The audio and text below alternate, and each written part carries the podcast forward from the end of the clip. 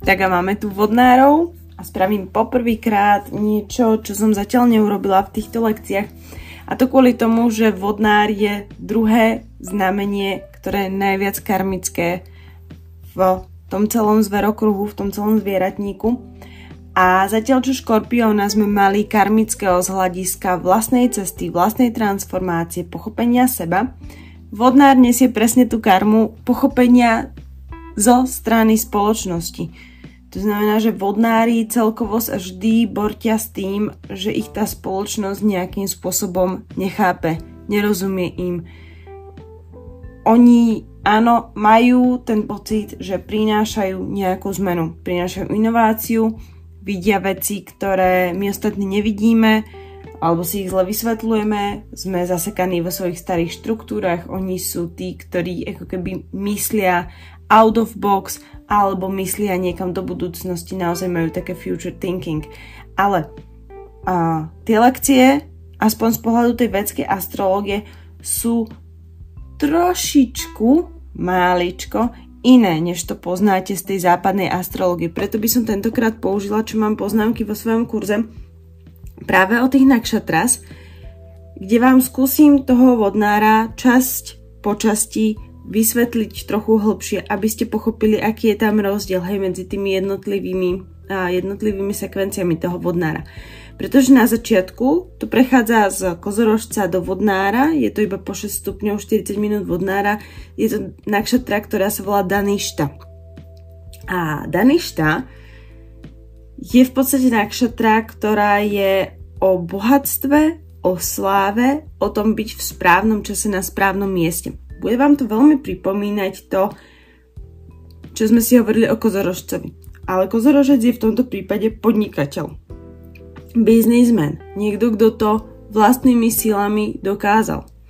Vodnár naopak je niekto, kto je náhodne niekde a zrazu zbohatne. Nehovorím, že na to nemá schopnosti. Má na to schopnosti. Ale nejde na to štýlom kozorožca tvrdou drinou a sledovaním svojho cieľa. Ide na to o mnoho viacej intuitívne, ako keby je poboskaný tou šťastenou. A pre Daništa Nakšatra je božstvo, ktoré sa volá Eid Vasus. Sú to vlastne božstva pozemnej a pozemskej hojnosti. Tie božstva pozemskej hojnosti, tých Eid Vasus, boli vlastne Apach, čo je voda, Druva polárka, Dara zem, Anila vzduch, Soma mesiac, Anala alebo Pavaka oheň, Pratiuša úsvit a Prabasa nádhera. Títo bohovia sú zodpovední za bohatstvo v podobe šperkov, zlata, pôdy, všetko to, čo prinášajú vlastne na túto zem do tej hmotnej roviny. V symbolickej rovine sú zase zodpovední za základné hybné sily a procesy na tejto planete, čo znamená naozaj, že základné elementy o voda, oheň, vzduch, zem, deň, noc, počasie, pohyb, podpora, transformácia a tak ďalej, hej. Takže predstavte si to, že tento, táto daništa nakšatra je o hybnej sile, vnútornej hybnej sile priniesť tú transformáciu, dať veci do pohybu ale správne, aby to prinieslo ten úžitok. Legenda dokonca vraví, že týchto Eid Vasus ukradli božskú kravu nejakému múdrcovi a ten vďaka svojim mystickým schopnostiam odhalil vynikov a preklial ich životom na zemi. Všetci, sa títo, všetci títo bohovia sa teda narodili ako ľudia, narodili sa matke Gange.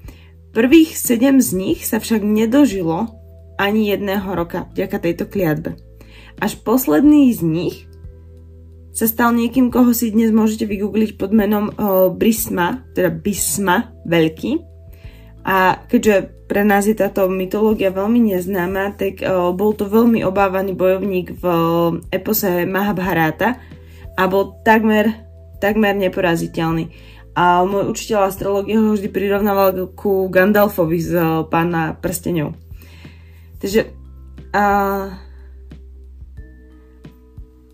Teda ništa. Má to dve symbolické roviny. Prvá symbolická rovina, aspoň tohto príbehu, je tá, že pokiaľ túto nakšatra máte spojenú s materstvom, e, s deťmi, ono teoreticky aj s tou Venušou, tak to znamená vlastne niekoľko pokusov, väčšinou dokonca naozaj, že tých 7 symbolických pokusov, kým príde k tomu, k tomu silnému momentu, hej. Vystriedať 7 bezvýznamných vzťahov a ten 8 je ten pravý, hej. Alebo mať za sebou niekoľko mm, tehotenstiev, potratov a až potom mať, ale tam, tam je zaujímavé to, že ono to vyvoláva takú zvláštnu, zvláštnu emociu, že teraz musím preskákať si niečím zlým. Ono to je skôr o tom, o, o tom učení sa, o tej ceste. O, keď to máte v biznise, je to naozaj ten prístup tých startupistov, že niekoľkokrát zlyhať, naučiť sa a potom prísť niečím, čo je naozaj že totálna pecka. Takže tá hojnosť v tejto nakšatra v tom vodnárovi je naozaj, naozaj veľmi silná. A najmä čo sa týka, títo ľudia nejak až tak úplne nejdu, že po peniazoch, hej. Tu je bohatstvo a hojnosť z hľadiska zlata, šperky, prípadne pôda. Čo sa týka lásky, tu si môžete všimnúť toho človeka, že má tendenciu darovať veľa drahých kameňov, veľa šperkov, veľa zlata, že ten jeho jazyk lásky je prostredníctvom tohto. Zároveň, ak je to ten príjimateľ, hej, že niečo potrebuje v láske, a, tak je to niekto, kto potrebuje ako keby o, to bohatstvo a ten luxus veľakrát práve v tej oblasti tej lásky, že vyhľadáva partnera, ktorý mu zabezpečí alebo ho podporí v tomto živote. Ne, doslovne by som to povedala tak, že nechce žiť skromne. A už vo vzťahu vôbec nie. Vo vzťahu k sebe vôbec nie. Tú lásku k sebe vyjadruje prostredníctvom toho, že si nakupuje drahé veci. Že chce byť pekne oblečený. Že má na to zlato. Že má na tie šperky. Druhá zásadná vec pri tejto nakšatra je symbolika flauty alebo bubna to sú symboly, ktoré znamenajú buď byť v správnom čase na správnom mieste, alebo vám to dáva uh, talent. Talent na hru na nejaký instrumentálny nástroj, prípadne na tanec. Ale tiež tu vidíte aj ľudí, ktorí dokážu čítať uh, puls z tela. Tiež tu môžete vidieť, že sa im stane nejaké, nejaké klamstvo počas života. Hej, opäť to vychádza z toho, z toho príbehu o ukradnutí tej kravy, hej, že niekto ich oklame v tom živote. Budú musieť prísť na to, že niekde to nezapadlo správne, že niekde im niekto niečo taj. A ďalšia vec je, že aj keď táto nakšatra vyzerá tak veľmi akože bohato, hej, a, tak ona je dosť technicky orientovaná, pretože podľa vedskej astrologie tu máte vlastne spojenie troch planét, je to Saturn, je to Rahu, je to Mars. Takže veľmi inovatívna nakšatra, že toto naozaj je nakšatra inovácií, techniky, budúcich technológií a podobne títo ľudia to proste vidia, vedia, vedia to skonštruovať, vedia na to prísť vedia sa s tým pohrať. Takže záleží naozaj, že čo, čo tu konkrétne máte za planetu, ale keď sa nám to týka, toto celé, táto danište nakšetra, keď sa nám týka tých vzťahov, to, čo to pre nás znamená, je to, že tento človek radšej bude sám, než by mal mať pri sebe partnera, ktorý ho bude ťahať dole vodou. To je jedna zo základných vecí, ktoré títo ľudia majú. A tiež sú veľmi jasne orientovaní na to, čo chcú. To znamená, že nemajú úplne potrebu uh, žiť vo vzťahu, uh, vytvárať nejaké partnerstva, pretože to ich partnerstvo je vytvorené a vzniká z toho, že oni pracujú na niečom, čo prináša budúcnosť do tohto sveta. Hej, ten vodnár je celkovo orientovaný na svet. Už sa nachádzate v tom kolečku tých znamení, v podstate prešli sme si tým kozorožcom, ktorý bol o nejakej karme, o tom, čo máme priniesť tomuto svetu, hej, aby sme splatili svoje dlhy. A tu sa dostávate do dvoch znamení, už vodnár a ryby, ktoré sú o nejakom uh, vyššom zmysle, vyššom zámere, dokončení toho inkarnačného cyklu, o službe tomu svetu. Tieto dve znamenia špeciálne vám nebudú rozmýšľať v intencii tých vzťahov. Veľmi ťažko veľmi ťažko ich donútite k tomu, aby hovorili naozaj o partnerstve, rodine. O, u nich môžete hovoriť o vzťahu k zeme guli, o, o environmentálnych témach, o komunite, o podpore komunity alebo o podpore jeden druhého. Tuto to partnerstvo totiž to funguje na úplne, ale že úplne inom a odlišnom princípe, než sme zvyknutí pri ostatných znameniach, pretože naozaj od barana až po kozorožca sa vám všetky tie znamenia dokážu napojiť na toho druhého a jeho koncept tých vzťahov. Vedia v tom byť ako keby one to one, jeden k jednému. Ešte ryby vám to ako tak dokážu, ale bude to stále hmlisté. Ryby to urobia vlastne takým spôsobom, že ako keby empaticky cítia to, čo potrebujete a oni vám to dajú a potom sa zase stratia v tej svojej hmle. Hej, je to ako taká, ja neviem, ako sudička, ktorá práve v tej chvíli vám príde vyčarovať uh, koč z dyne a vy, a vy ste pocítili ten jej dotyk toho, že tam je tá súdička. Ale za normálnych okolností je tam niekde len vétery okolo vás, hej, že nerozprávate sa s ňou. Takže takto nejako tie ryby k tomu bude, budú prístupovať. No a vodnár je úplne kategória sama o sebe. Vodnár je fakt akože v, v takých, keď použijem také negatívne alebo moc expresívne výrazy, tak je to sociopát, psychopát, je to individualista. A nemyslím to teraz vôbec o vzlom len tým myslím, že je to tulák, že je anortodoxný, absolútne nezapadá do toho sveta, aký ho väčšina ľudí vníma. Je to vlk v stáde oviec, alebo čierna ovca v stáde bielých oviec, ktorá sa tvári, že je biela, alebo ja neviem, alebo si myslí, že je biela. Proste on je všetko iného, než to, na čo ste zvyknutí. A to, čo chcete, aby bol zásadne, akokoľvek si ho chcete predstaviť, vždy bude presne iný. A oni majú proste radar. A to sa dostaneme k tomu v tej ďalšej nakšatra postupne, pretože títo ľudia majú radar na to, že niečo od nich chcete. Že niečo od nich požadujete. Nejak si ich predstavujete. Niečo do nich projektujete to je, jak počítačová hra, ide k vám nejaký ľud svetla, nejaká tá predstava, ktorá vás akože má posadnúť a ono robíš, no tak to nie, preč. A zachová sa, veľakrát sa zachová presne opačne. Je to ich nátura. A tá nátura je o tom, že keby sa nechali ovplyvniť, zlanáriť, dostať do toho statusu quo, do tých hraníc, tak by nikdy sa ten svet nikam neposunul. Oni majú v sebe tú esenciu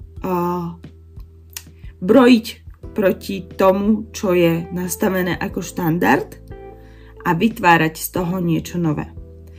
A v podstate, keď sme na tomto ešte stále na tom začiatku, tak hm, ono, tuto, tu vidíte skôr niekoho, kto bude naozaj že individualista. Táto Daništa Nakšatra je naozaj skôr, skôr o tom, že tento človek sa bude venovať nejakému svojmu poslaniu, či už to bude naozaj ten tanec, alebo transformácia, alebo reformácia, alebo nejaké líderstvo. Má potrebu naozaj, že predať svoje vízie ľuďom. Je to taký ako keby Martin Luther King. Určite komunita, postavenie sa za komunitu, zmena sveta, pozitívna zmena, priniesť zisky, nejaký servis, nejaké dobré skutky, robiť prácu pre druhých ľudí, ale zároveň je tam stále také, také to nad tým, čo má tento človek a to je priniesť hodnotu v spoločnosti. A s týmto istým vám tento človek bude vstupovať totižto do toho vzťahu. To znamená, ako náhle vy sa viete orientovať na svet, a spoločnosť, vytvárate veľmi dobrú dvojicu, veľmi dobrý pakt. Ale stále je to ako keby ste mali vzťah so svojím starším súrodencom. Pretože vodnár, ten 11. dom, reprezentuje toho staršieho súrodenca. Hej, je to najbližší starší súrodenec k vám. To znamená, že ak ste mali, ja neviem, o dva roky staršieho súrodenca, aký to bol vzťah?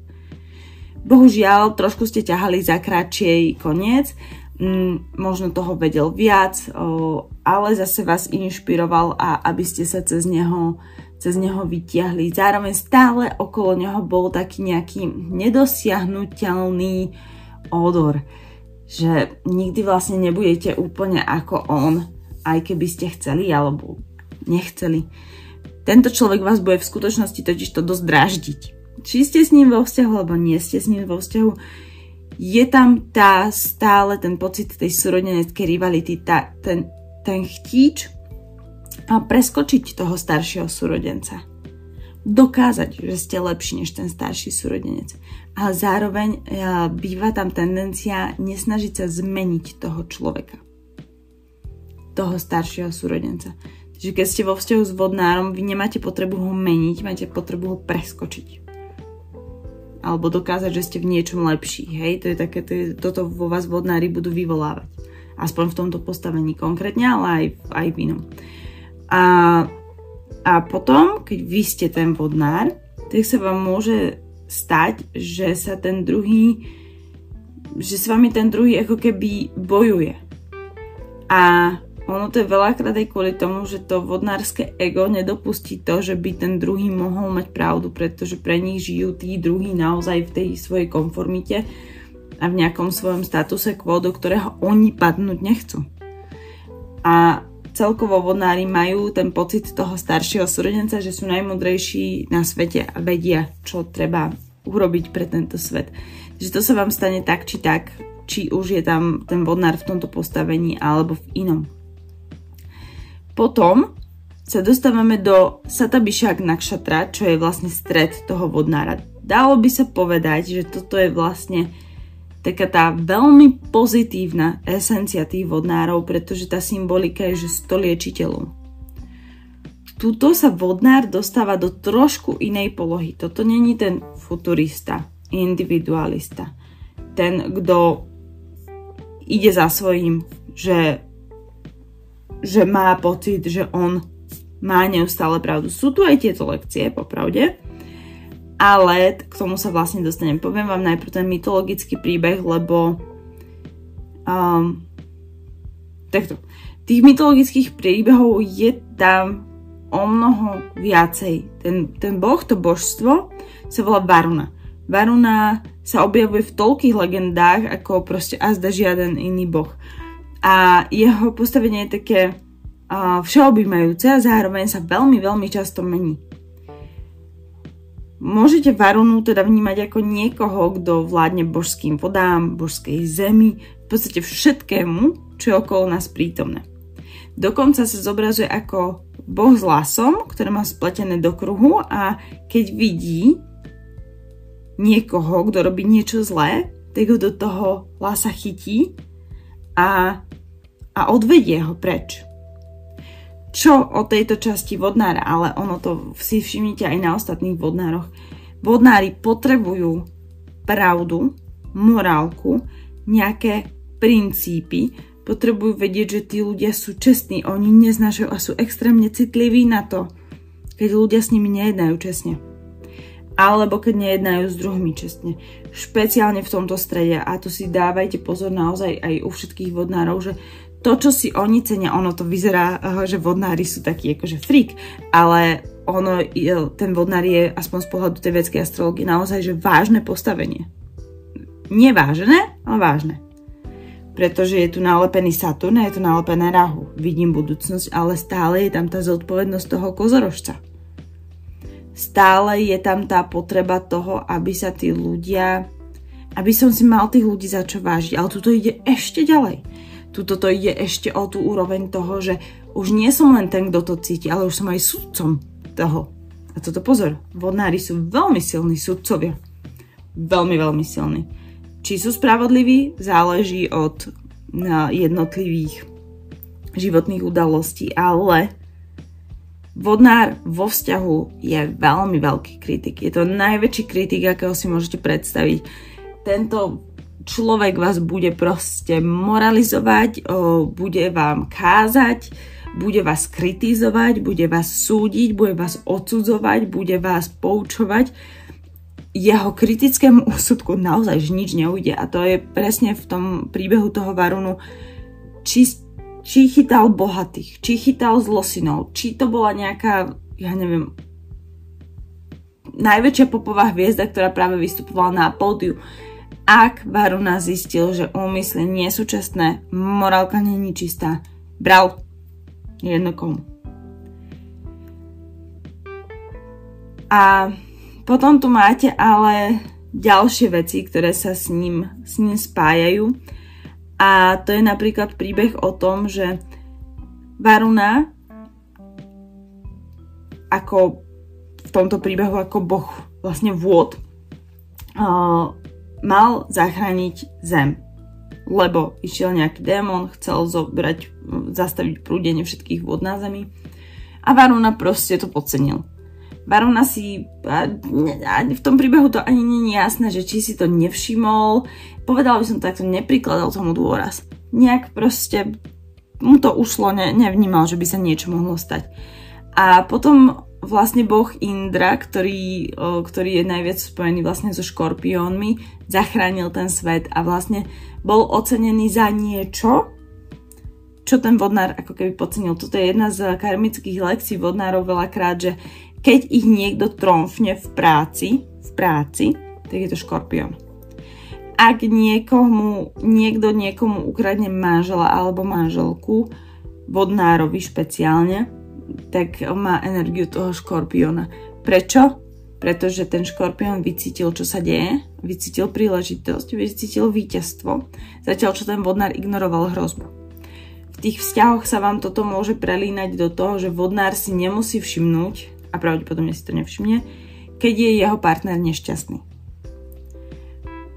Pretože si to no nevšimne, fakt. Akože tam, tam není ani nič, čo by sme povedali, že je za tým. Jemu to nedocvakne. On, on proste, v tých medziludských vzťahoch je to proste tak pri tých vodnároch, že nemusia si to všimnúť nemusia vedieť, nemusia to doceniť, nechápu tým emóciám, do, doslovne nechápu tým emóciám, že čo to znamená byť nešťastný vo vzťahu. Ikože čo? Však každý sme si zodpovední za svoje šťastie. Ideme za tým, čo má hodnotu, čo má zmysel, aké šťastie. Hodnota. Halo. Má to pre teba hodnotu, či nemá to hodnotu? Prečo si nešťastný? Jak, jak môžeš byť nešťastný, keď niečo pre teba má hodnotu? Akože naozaj vodnári rozmýšľajú, a ja nie som vodnár, takže sa naozaj len akože urputne snažím to vysvetliť a urputne snažím sa do nich vcítiť, pretože ja vidím, ako to majú poskladané, ale neprichádzajú mi správne slova na to, ako, ako to vysvetliť do jazyka nás ostatných znamení. Vodnári sa pohybujú proste niekde inde. Môžete si to pre, po, predstaviť ako, ja neviem, sanskrit, keby ste teraz videli a čítali. Alebo keby ste čítali programátorský jazyk. Jedno alebo druhé. Hej, oni majú v sebe totiž to aj to starosvedské, aj tú históriu, tú esenciu, to liečiteľstvo, tú najväčšiu múdrosť, ale majú v sebe aj vlastne tú budúcnosť. Hej, oni sa, keby sa nevedeli pohybovať úplne, že tu a teraz, oni sú buď tam v budúcnosti, alebo tam čerpajú s koreňou toho najlepšieho z tej minulosti. Takže ešte toto sa tam môže deť. Ďalej, tá Satabišak Nakšatra sa prekladá ako 100 doktorov, množstvo hviezd, 100 liečiteľov, 100 sledovateľov alebo 100 milovníkov. Že tu máte naozaj v tých vodnároch obsiahnuté od doktorov, liečiteľov, cez sexuálnych terapeutov a posmilníkov a milovníkov až po astrologov a astronómov a ľudí, ktorí sa neustále, a to je už vlastne od detstva, pýtajú, čo je tam hore, čo je mimo tohto sveta. A tiež to poukazuje na to, že úsudku tohto človeka vlastne nič neunikne. Oni vidia vždy a zásadne vidia do druhých a vedia odhaliť ich motívy. Je to veľmi a extrémne nepríjemné. Stretnúť sa s vodnárom, ktorý toto má, špeciálne ak tam ešte má napríklad Merkur. Pretože ako náhle má on Merkur v tomto postavení vodnárskom, tak viete, čo sa stane. On vám proste strhne tú masku z tváre, slovne. A vy na to nie ste vôbec pripravení a stojíte zrazu predstavte si situáciu, hej, úplne že bežná situácia. Ste niekde v robote, hej. A prechádza šéf okolo vás a kolegu vodnára a hovoríte mu, že čo to má dnes na sebe, čo je kouboj, to čo má za klobúk. Tak už nevinná poznámka, hej, nemuseli ste to ani tak myslieť alebo niečo. Potom prídete na poradu, šéf si zloží klobúk, vy mu chcete proste zalichotiť a poviete mu, že všimol som si, že máš nový klobúk, pekný.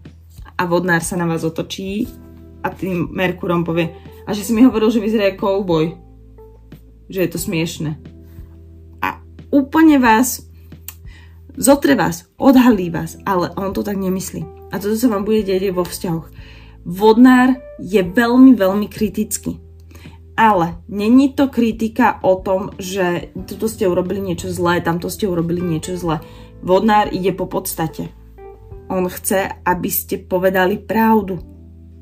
Aby to nebolo o tom, že vy ho obvinujete, že ide večer von a máte podozrenie, že či sa s niekým nestretol, hej?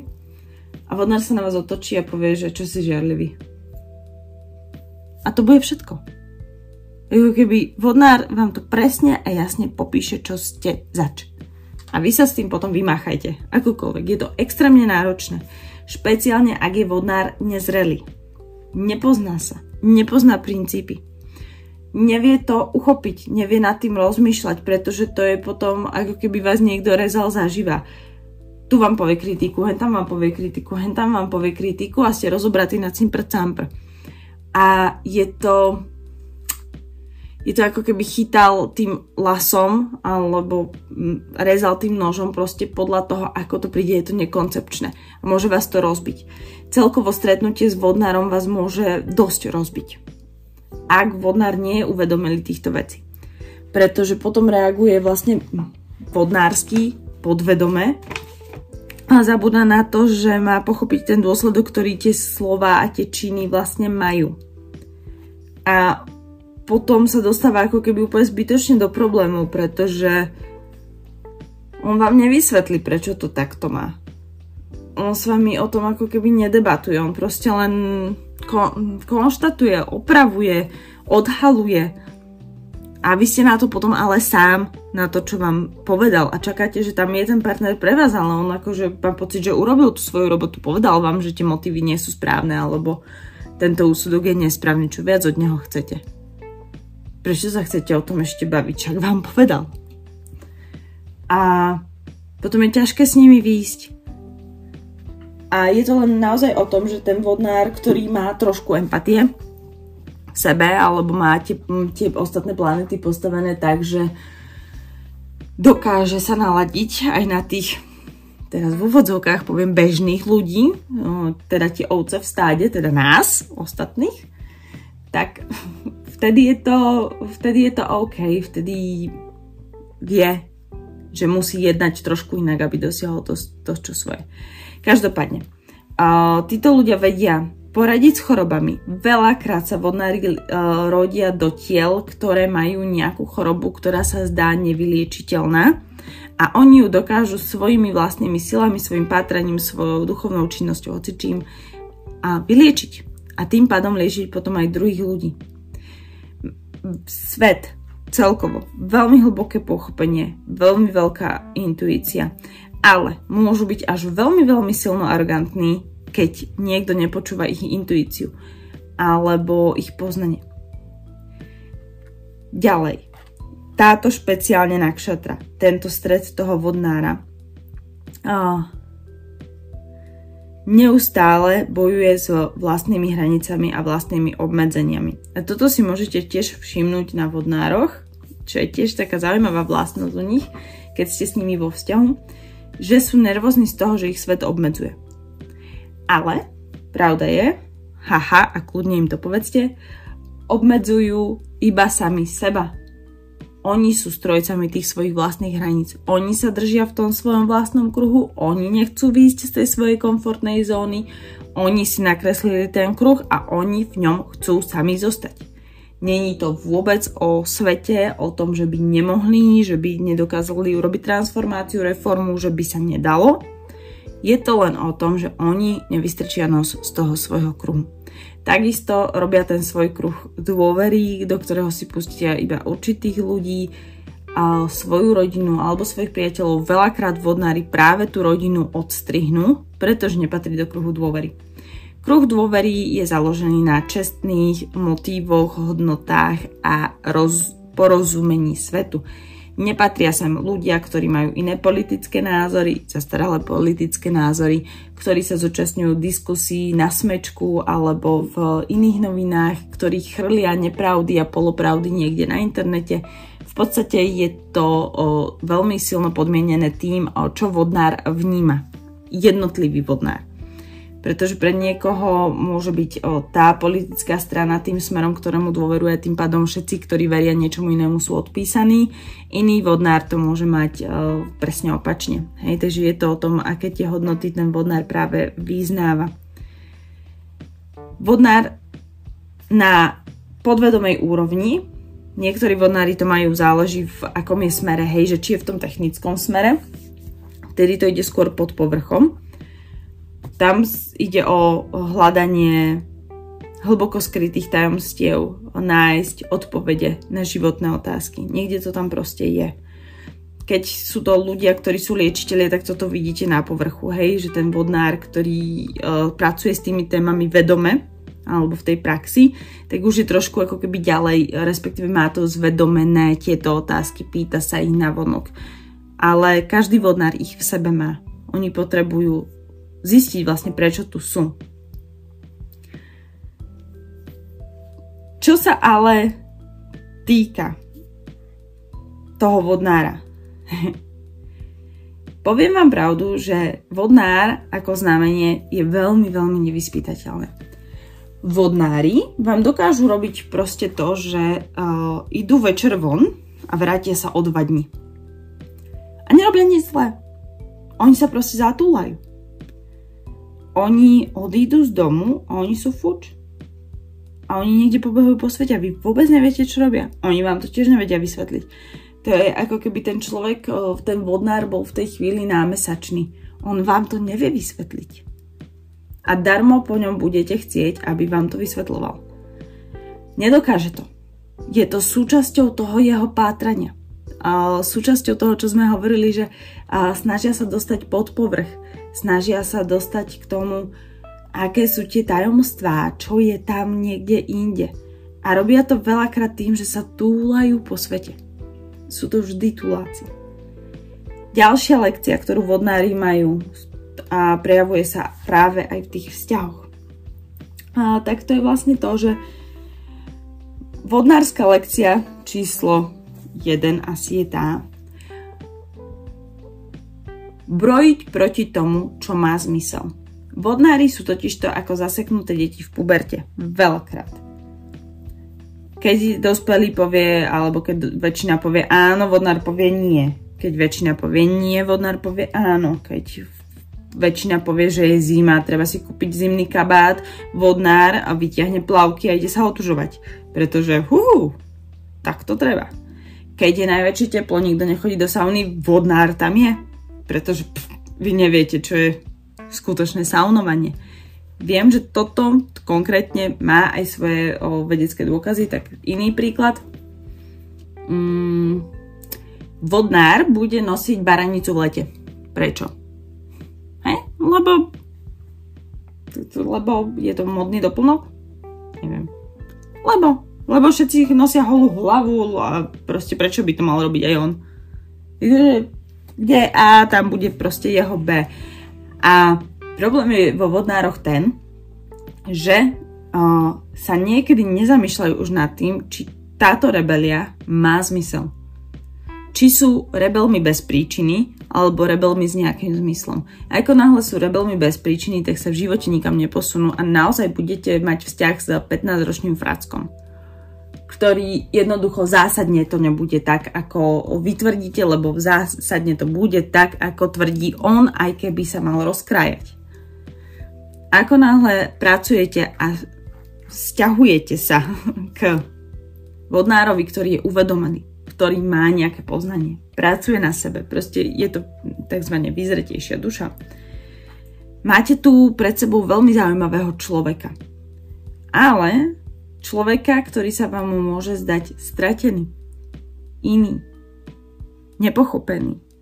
Vodnár v skutočnosti môže veľmi, veľmi trpieť tým, že není pochopený spoločnosťou. A tiež je to jedna z jeho základných lekcií. Na to, aby mohol byť sám sebou, nesmie byť pochopený tou spoločnosťou. Pretože ak by bol akceptovaný tou spoločnosťou, stáva sa v rámci tej radosti a toho šťastia z toho, že je prijatý, sa stáva jedným z nich a má problém urobiť zmenu. Takže tam potom prichádza na radu tá lekcia toho klamstva, kedy odhalia nejaké klamstvo, ktoré ich vystrelí zase preč z toho stáda. Skôr či neskôr. Či to je ľahká skúška, náročná skúška, či tým prejdú tak akože jemne tou transformáciou z ovce na vlka, alebo to bude veľmi drastické. Skôr či neskôr to tak či tak vlastne nastane. No a posledná nakšatra, ktorá vlastne nás k tomuto vedie, je Purva Pada nakšatra, ktorá je naozaj nakšatra, ktorá je veľmi, veľmi problematická a povedia vám to všetci vedskí astrologovia, že je najmenej, najmenej pochopiteľná, najťažšie pochopiteľná. A je to o tom byť naozaj, že ten outsider, ten outcast. Byť niekto, kto je iný a veľakrát rozorvaný vnútorne, že toto vám bude veľmi silno táto nakšatra alebo takýto vodnár na konci toho vodnára pripomínať proste šialeného škorpióna. Ale že je škorpióna na entu pretože to bude, to nebude transformácia o tom, že čo ja cítim a čo ja v živote chcem, to bude proste o tom, že ja cítim, že mám niečo urobiť v tomto svete a ja sa potrebujem roztrhať na cimpr campr, potrebujem zo seba dať preč všetky tie nánosy, všetkých tých ľudí, všetky tie masky, potrebujem, aby ma zasiahol blesk, aby som sa prebudil. Takže tam naozaj ako keby je veľmi silná túžba po uh, zásahu z hora, ktorý je drastický. Toto sa vám stáva pri ľuďoch, ktorí autonehoda, z autonehody výjdu s nejakými schopnosťami spirituálnymi. Alebo mm, sú to ľudia, ktorí naozaj prežijú nejakú traumu a tá ich transformuje do toho pochopenia. Každopádne, čo sa tuto deje, je to, že časť života je žitá pod nánosom kultúry a zvykov. To znamená, čo vás naučili rodičia a čo, ako, to, ako to je. A druhá časť života ako keby že pred transformáciou, pred nehodou, pred niečím a po niečom, tak tá druhá časť života je veľakrát venovaná uh, potom spiritualite. A tuto je božstvo Eja Akapada. A tu si môžete napríklad spojiť aj veľakrát s jogou, že sú to ľudia, ktorých napríklad potom o, yoga dostáva, ak majú nejakú naozaj nehodu, o, tak veľakrát im pomáha yoga v tom, aby sa dostali späť do toho života. Veľakrát pri tej joge aj zostávajú. Že naozaj toto je veľmi spirituálna nakšatra, len musí prejsť a prvou polovicou života, ktorá je proste ktorá je ako keby Saturnovská. Je veľmi tvrdá. Je to taká tvrdá realita. Z tohto človeka inak vyslovene veľakrát cítite, že není sám sebou. Že je skostnatený, je ako keby zatvrdnutý, je v klietke je obmedzený, zošnúrovaný, veľakrát rodinou, veľakrát otcom, nejakou autoritou. No, ten otec býva veľmi silný. Takže takýto človek, a to hovorím vám to pri tých vzťahoch najmä kvôli tomu, že vy svojho partnera nepoznáte. Neviem vám to úplne odhadnúť, ale o, v podstate Saturn dozrieva v 36 ráhu myslím, že 42, keď tu 48 rokov. To znamená, že si predstavte, že vy žijete s človekom, ktorý sa vám 100% po 42. roku zmení. Už po 36 bude iný človek, ale v 42 až 48, kedy dozrievajú vlastne tie karmické, karmické body, a to bude veľmi zásadné. Veľmi odlišné. a mm, môžete si byť istí, že budete žiť s iným človekom potom. Ako s týmto. Akože, ta, takto. Ak ste vnímaví, tak to budete vnímať tak, ako keby ste konečne ten človek pri vás sa oslobodil. Že konečne prišiel na to, kto je. Že vy ste ten dar, to v jeho vnútro videli od začiatku. On ho nevidel, on fungoval v nejaký, ale akože či vydržíte do tej 42 s ním, to je otázka či si stále budete vedieť hovoriť, také ryby by to vedeli, hej, že toto je on, áno, pomáham mu na tej spirituálnej ceste, áno, vnímam ho, posúvam ho, možno by sa zosypali občas, škorpión to isté, taký bližnec by ho poslal kade ľahšie samozrejme, ale s takýmito výlevmi a schýzami, ale akože niektoré znamenia vedia byť veľmi citlivé voči tomuto, že vybral som si ťa, podporím ťa na tvojej ceste, vidím, že si v strese, áno, deje sa ti toto, ty ja dám ale potom sa vám ten človek každopádne mení.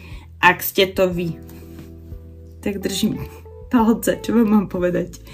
A ak ste to vy, uh, tak tú esenciu v sebe cítite, hej. Pravdepodobne ten vodnár uh, cíti, že je oklieštený, normálne až keby mal zaťahnuté peste a chce to vybojovať, ale vlastne nevie s čím bojuje, nevie čo je ten jeho nepriateľ, nevie čo má rozbiť. Poviem vám, čo máte rozbiť. Máte rozbiť tú, tú sklenenú stenu alebo tú zamrznutú stenu okolo vás. Hej, predstavte si sami seba, že ste ako mm, solný princ to bol, koho tam začarovali. Hej, vaše telo, va, va, vaša duša je skamenená, ale, ale nie je to kameň, je to ako keby ľad, je to niečo, čo viete znútra rozbiť.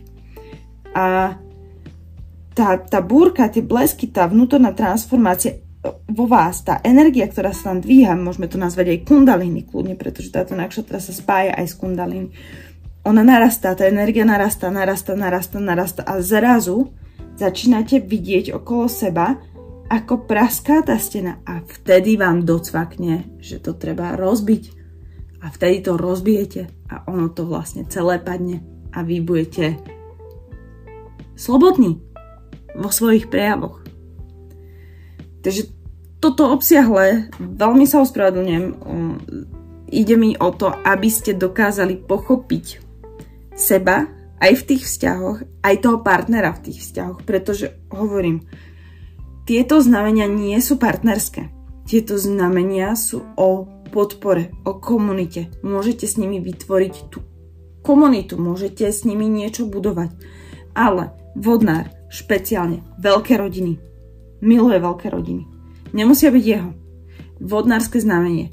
Opäť témy adopcia, o, tehotenstvo prostredníctvom umelého oplodnenia. Všetko, čo je proste iné. Jemu sa ten život o, bude odvíjať proste inak, než sa to deje normálne. Hej, keď si predstavíte normálny vývoj života je neviem, doštudujeme vysokú školu, mám dlhodobý vzťah, potom otehotnem prirodzene na druhý, tretí pokus, mám deti, jedno, druhé, no dobre, to je štandard a ty dám koniec života. Vodnár, hej? Vodnár sa narodí do divných pomerov, pravdepodobne žije potom na ulici pár rokov, potom má dieťa v 16 rokoch, alebo, alebo vôbec potom nemá 15 rokov dieťa, potom v 40 ide na umelé oplodnenie, pretože sa nedarí. Proste úplne mm, ten príbeh je tzv. v tých intenciách štandardov je úplne od veci. Úplne iný.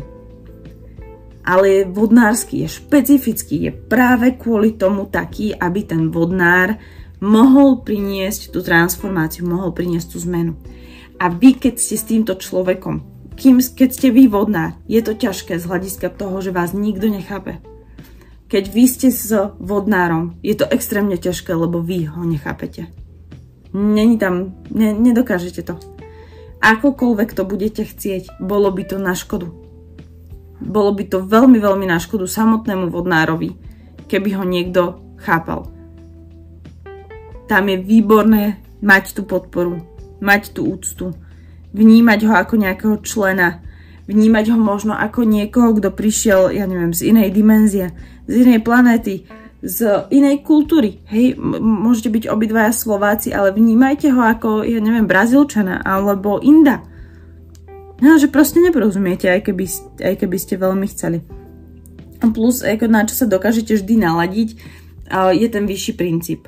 Alebo sú tie hodnoty, ktoré vlastne ten vodnár vyznáva. Na tom sa vždy môžete zhodnúť, na tom vždy môžete stavať.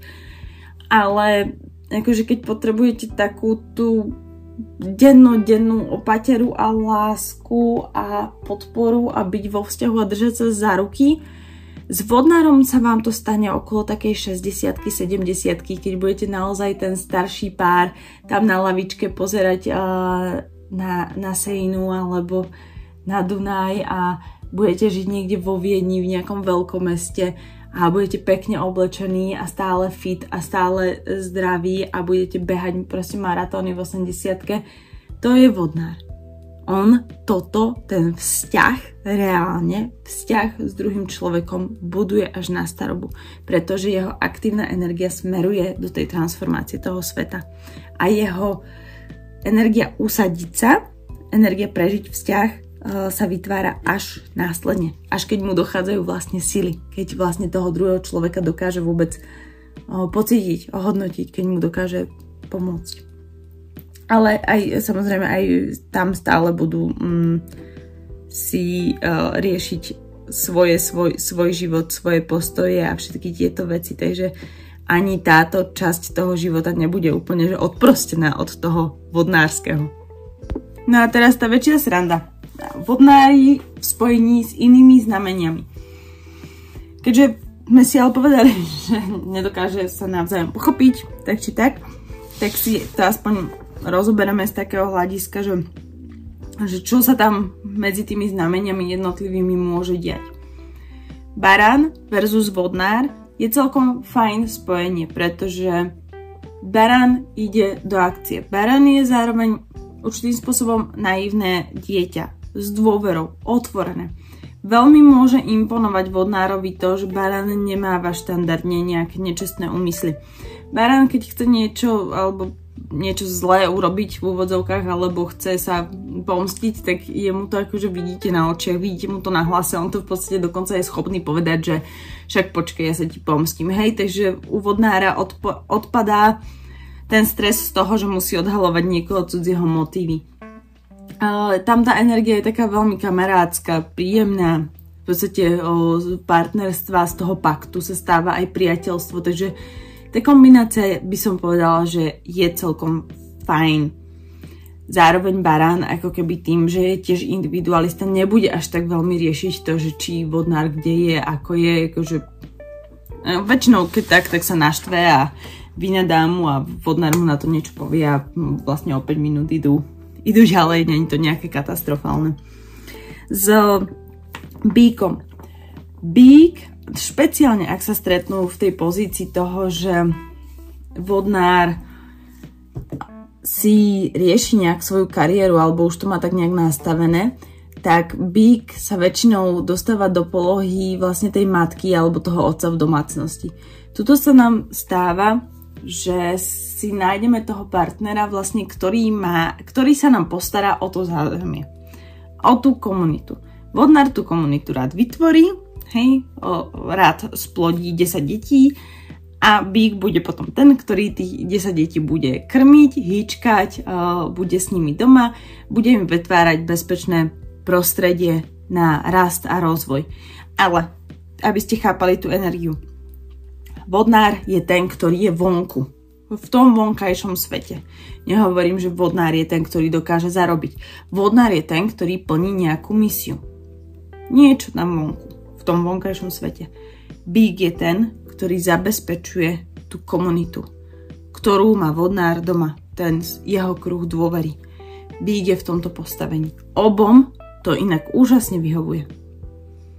Pretože vodnár býka nebude nutiť chodiť na spoločenské akcie, vodnár nebude býka proste manažovať, trápiť, chcieť od neho, aby bol e, pohyblivejší, hybnejší alebo niečo. Vodnár si vystačí s hybnosťou absolútne sám. Takže tam jedine môže byť. A zase Bík je celkom introvert, takže až tak úplne nepotrebuje to, aby bol ten vodnár stále doma. Myslím si, že táto kombinácia akože je veľmi vyhovujúca, pokiaľ máte niečo, o čo sa jeden stará a druhý o, to vytvára. Blíženci. Hm.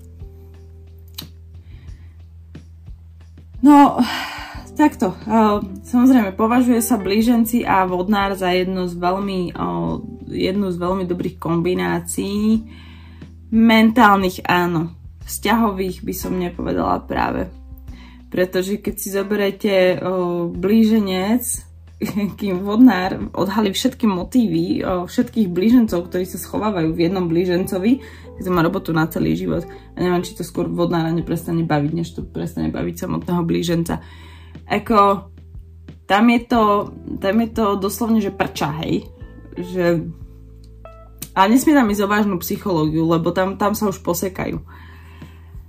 Ak... Takto, no ak je to blíženec, ktorý má nejaký jasný... Oh, ani nie vlastne. Rozmýšľam, že či ono im to vlastne môže fungovať, ale zároveň mám pocit, že im to proste nefunguje. Že je to... Že je to celé také nejaké divné, akože toto nemôžete nazvať ako takým tým pravým partnerstvom v pravom slova zmysle. A je to skôr ako neustále hranie človečne zlobce naháňanie sa, predbiehanie sa, podporovanie sa, občas ideme spolu, potom nejdeme spolu, potom sa škádlime, potom akože môže v tom byť veľká dávka zábavy, veľká dávka ľahkosti. A ten blíženec tam nikdy ako keby není v takej tej správnej polohe, že mám pocit, že ten blíženec sa vlastne pri vodnárovi nikdy úplne nerozvinie. Zostane navždy dieťaťom a zároveň aj ten vodnár zostane navždy dieťaťom. Nemusí to byť zlé. Uh, je to je to trošku ako žiť v fantazínom svete a zároveň ako keby každý z nich mal nejaký vlastný svet, ktorý je ten vážny. Hej, ako keby sa stretávali v zemi, nezemi a potom keď o, idú, tak každý ide do reálneho sveta, ktorý si ten druhý vlastne nevie vôbec predstaviť. Takže to mi tam jedine príde také mm, zvláštne.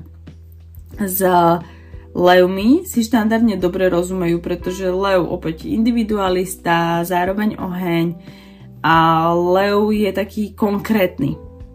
O, a zároveň lev je fascinujúci tým, že je jedinečný, je na výslní.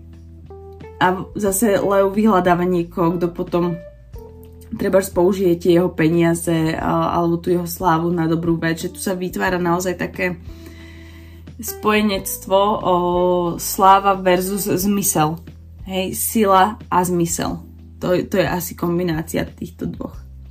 S pannou vodnár o, bude mať štandardne naozaj že veľmi veľký problém, takisto ako s rakom, ktorého som preskočila. Toto sú obidve znamenia, ktoré pre vodnára predstavujú transformáciu, ale môžu pre ňo predstavovať aj zničenie. Panna totiž to je veľmi praktická, čo zase vodnár akokoľvek kriticky môže byť zase, jemu uniká, hej, v praxi to, že to sám robí. Má tendenciu proste vodu kázať a víno piť. A panna to vie veľmi ľahko odhaliť. Panna je veľmi pravdovravná, čo samozrejme vyhovuje vodnárovi, ale zase ona ide po, po ňom Hej, že ona ide doslovne po tom, čo ten vodnár káže.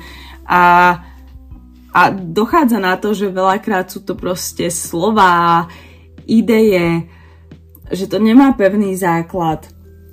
Je to nedotiahnuté do konca, je to veľmi futuristické, nefunguje to v súčasnosti a tak ďalej, čo samozrejme bude potom vodnára vytáčať a obmedzovať. Takisto rak. Rak na vodnára bude extrémne žiarlivý rak proste nezvláda ten, túto koncepciu slobodného života bez teba a ty zostan doma a staraj sa o všetkých, lebo rak postráda toho partnera potom. Veľmi silno. Veľmi, veľmi silno. A tam to vedie potom k rôznym ako keby neverám, únikom, odchodom, rozchodom, príchodom. A celkovo ten rak akože v tomto vzťahu môže mnoho viacej trpieť než samotný vodnár. Škorpión s vodnárom je celkom inak fajn kombinácia. Ja by som povedala, že je to skôr taká pracovná kombinácia, že dvaja vedci, ktorí pracujú na vynájdení nového lieku alebo nejakej novej technológie, že oni obidvaja vedia nájsť ten fokus a smerovať za svojim cieľom. So strelcom tiež veľmi podobné, je to nejaký smer, ale opäť je to skôr pozícia dvoch súrodencov, v tomto prípade je strelec starší súrodenec, voči ktorému má vodnár rešpekt. Vodnár celkovo má rešpekt voči škorpiónovi a má rešpekt voči strelcovi, možno ešte väčší. Pre ňo je ten strelec taký nedosiahnutelný. Pre ňo je ten strelec taký, že mm, až, až moc niekde vysoko ako keby nevedel získať dostatok informácií k tomu, aby bol tak dobrý ako ten strelec. Takže tu môže ísť skôr rešpekt, autorita, a ten strelec sa zase môže správať k tomu vodnárovi ako k mladšiemu súrodencovi, ako keby... Hm. Tam to môže trošku haprovať, že, že strelec bude príliš kázať a ten vodnár o, potom v určitom momente prestane poslúchať a začne extrémne rebelovať. A toto nemusia tie dve znamenia takúto krízu vo vzťahu prežiť. Skôr budú mať tendenciu sa potom oddeliť. Buď vnútorne, alebo celkovo. S kozorožcom s kozorožcom je to tiež trošku náročná kombinácia, pretože mm, no kozorožcovi sa fakt akože nechce toto riešiť. že kozorožcovi sa páči, že vodnár má nejaký zmysel, hej? Že to robí pre nejakú komunitu. Kozorožec veľmi cíti s tým, že o, zarobil som veľa peňazí a vytvorím nejakú, nejakú nadáciu, v ktorej o, tie peniaze investujem do niečoho dobrého. Ale on to chce urobiť a potom to nechá na tom vodnárovi. Vodnár je proste ideálna asistentka a, alebo manažérka takého, osobná manažérka alebo manažérka neziskových aktivít takého kozorožca. Čo môže fungovať aj v rodinnom živote? Len vám hovorím ten obraz. Ako to vlastne je. Že vlastne vodnár alebo vodnárka čerpá z pozostatkov energie alebo výdobytkov, ziskov tej energie z toho kozorožca a investuje ich do celého sveta. Niečo takéto si tam môžete predstaviť. Dvaja vodnári, povedali sme, že čistá katastrofa. Viete, čo je na to najhoršie? Že každý ten vodnár má iný, mm, iný životný postoj. Keď sa vám spoja dvaja blíženci, v živote nenájdete nejaký asi prienik, hej, budú vidieť milión farieb, milión svetov, milión všetkého, všetko bude rozmanité a bude ťažké sa v tom vyznať. Ale vo vodnárovi to je skôr o tom, že či sa naladia tí dvaja vodnári, ktorí sú ktorí sú rovnako ladení, majú rovnaké názory, rovnaký svetonázor, rovnaké politické cítenie, akékoľvek cítenie, alebo sa stretnú tí dvaja, ktorí majú to presne opačné. Takže buď sa dosekajú totálne, alebo sa navzájom podporia a vedia vytvoriť veľmi pekné partnerstvo. Paradoxne, dvaja vodnári môžu spolu veľmi dobre fungovať. No a s rybami. S rybami tí vodnári, no, je to už také, mimo tejto dimenzie mám pocit, takýto vzťah. Je to veľmi duchovný vzťah. Je to ako vzťah medzi guruom a žiakom, ktorý je pomaly na úrovni toho gurua tesne pred posledným kvantovým skokom. Veľmi to môže byť zaujímavé, ale na takúto kombináciu musia byť duše naozaj veľmi pripravené, pretože uh, je to ako keby to finálne štádium toho stretnutia medzi tými dušami, kedy vlastne tie duše ako keby naplňajú tú spoločnú karmu, hej, splatia si tú karmu a uzavrú ten vzťah je to skôr taká forma, forma uzavretia, že my dve duše, toto je náš posledný život, spoločný, uzavrime ho a poďme ďalej. Takže niečo takéto tam môžete mať. Takže to by bol za mňa vodnár vo vzťahoch. Veľmi vyčerpávajúci. Obdivujem vás, že ste si to celé vypočuli. Obdivujem seba, že som to celé porozprávala. A teším sa na vás na budúcej lekcii, v budúcom podcaste a ten budeme venovať rybám. A som zvedavá, kam nás to dovedie. Čaute.